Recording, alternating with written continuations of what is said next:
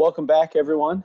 This is Eric Ellison with the Digital Education Podcast. And as you know, been doing about a month-long now series on just asking different friends and people, leaders, innovators, people in technology, parents even, former educators, the question about what's next when we return to some sort of normalcy, whatever that may look like. And so today I'm with Ben Bajarin of Creative Strategies, also does a podcast called Tech Pinions. And Ben, I'm just going to leave it there and throw it into your court, but you're a coach, a parent, guy in technology, you're married to a teacher. Like, when you look at all of this stuff, whatever it is, what do you see is coming? What's next? Yeah, it's a good question. It's one that, you know, we're asked pretty frequently right now. You know, I think what's become abundantly clear is just the role that technology plays in everyone's lives. I think the way that we have used technology, video conference, just everything we've got, right, from phones, smartphones, to PCs, to tablets, to bridge an interesting digital gap that was there before, whether that's working at home or remote education. You know, I think the role that technology has played to fill that has been interesting. And now all of a sudden, you've got, you know, workplaces, you've got even, you know, commerce and small businesses who are trying to use online and digital in ways that they couldn't before, right? Boutique bakeries who are now selling online. They didn't have to sell online before because they got enough foot traffic. Even just, you know, what's going on with education and the video conferencing that's being used with, you know, with students, same with work. You know, this is something that was not happening before. You know, if you look at just the overall increase in time of just video meetings, I mean, it's up like magnitudes, right? If you hear, you know, we do a lot of work with Google and Microsoft, and both of those companies are now seeing, with Hangouts Meet and Microsoft Teams, upwards of 2 billion meeting minutes a day. Like, that's an insane amount of now video and meetings that are taking place digitally. And that, you know, that was not the case before, right? And so while I think there'll come a point in time, right, distance education, remote working, like none of that is the norm going forward. I do think that, you know, for example, if people want more flexible work schedules, to work from home or avoid traffic or live in a different state than where their company is headquartered, this idea of being able to still work and be effective even if you're remote, like, that was a big question mark. And I think that's now been solved as businesses are more quickly moving to the cloud to embrace remote work. I think now people will have those options available to them in ways that they didn't. So I fully expect, now that we're comfortable doing some level of remote engaging, that will continue. Like, even from our school standpoint, like, I've talked with, you know, our administrators too, you know, there's no reason why, you know, parent-teacher conferences or, you know, even guidance counselor meetings can't happen virtually if we can't make it to the school at a certain point in time, right? There's no reason why we still can't have that time with teachers, with doctors.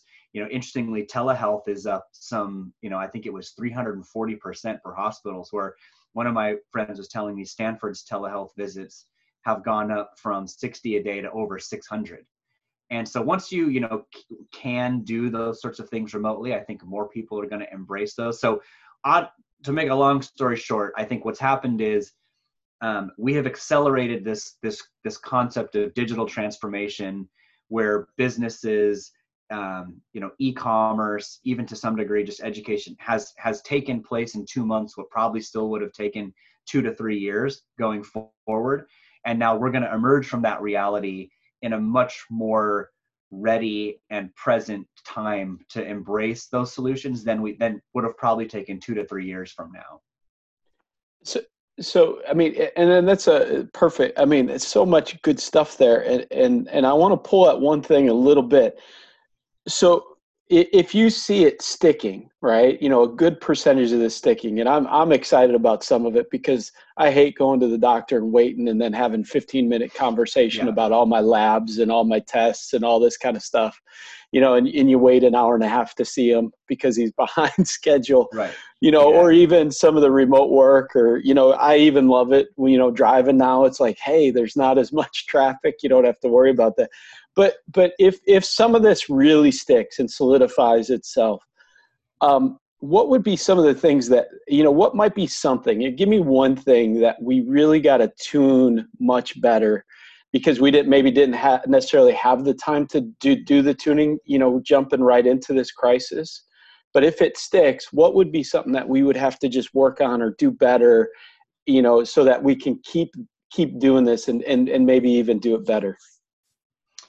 Well, I think, you know, now that we're roughly 2 months into this, there's already been quite a number of, I think, process efficiencies that weren't happening kind of the first few weeks where you were lumped into this. And now, now that we've been doing this for a while, I think people have settled into it, but you're right. There's still, I think, some growth, some opportunity. I mean, personally, I'm not sure that the tools are still even there. Like, this is fine. You know, you and I can have a conversation, even with your doctor, right? You could have a conversation. They could show you x-rays, they could screen share.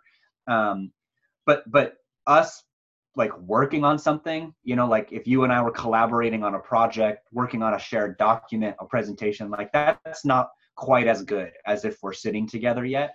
So I think there's still an opportunity for these tools to get better. And that as a result will I think lead to more opportunities to collaborate and work. And even if you just look at, you know, on the education stuff, I watch my kids trying to collaborate like on a report, and you can see like this would be just so much easier, right? If they were together talking in real time, one person could search over here, they could search over here, they can brainstorm. It's just not quite the same. So I think the tools have a lot of evolution to get to that point where it's still, my point is, it's still not a replacement for us sitting down and huddling together and having a meeting. Now, maybe it never will, but I think we can still make the tools better. If we do that, then I think there should be really no reason why someone has to go to the office every day. Or if a kid is sick, they could still get their education. They could still miss that day, but not have to come in because they're sick, right? Or expose anybody. So I think the tools will make this even better. While you know, they are okay today, I think they're just not a perfect replacement yet. And I think that's something that I think has a lot of growth opportunity in. So one of the arguments that educators make is that you can't replace those things. Do you ever see a point in time where it's completely replaceable? Yeah, I just don't think it's immediate. I mean, you look at some of the stuff that's going on with augmented reality that I think is interesting, where it could, you know, you could have an augmented reality sort of glasses on, and essentially we could be in the same place, or we could be in different places, but be put into a virtual space where it feels like we're together, right? You might be in your, you know, living room, I might be in my office or whatever, but the space in which we see together could be a conference room or a table. And as we look around, we have whiteboards. So I think you could get pretty close to that virtually when the technology gets there. We're just not quite there yet. I think there's still many, many years of getting there, but the infrastructure that's being put in place right now to make it so that we've got hassle-free ways to digitally work together is going to pave that way, so that when something like augmented reality, or even at some part of virtual reality, makes that possible, you know, that might happen sooner because of everything we're going through now than if we hadn't. But we're still many years away from that sort of virtual presence feeling like we're together. Nice. Thanks, Ben. Yeah, my pleasure.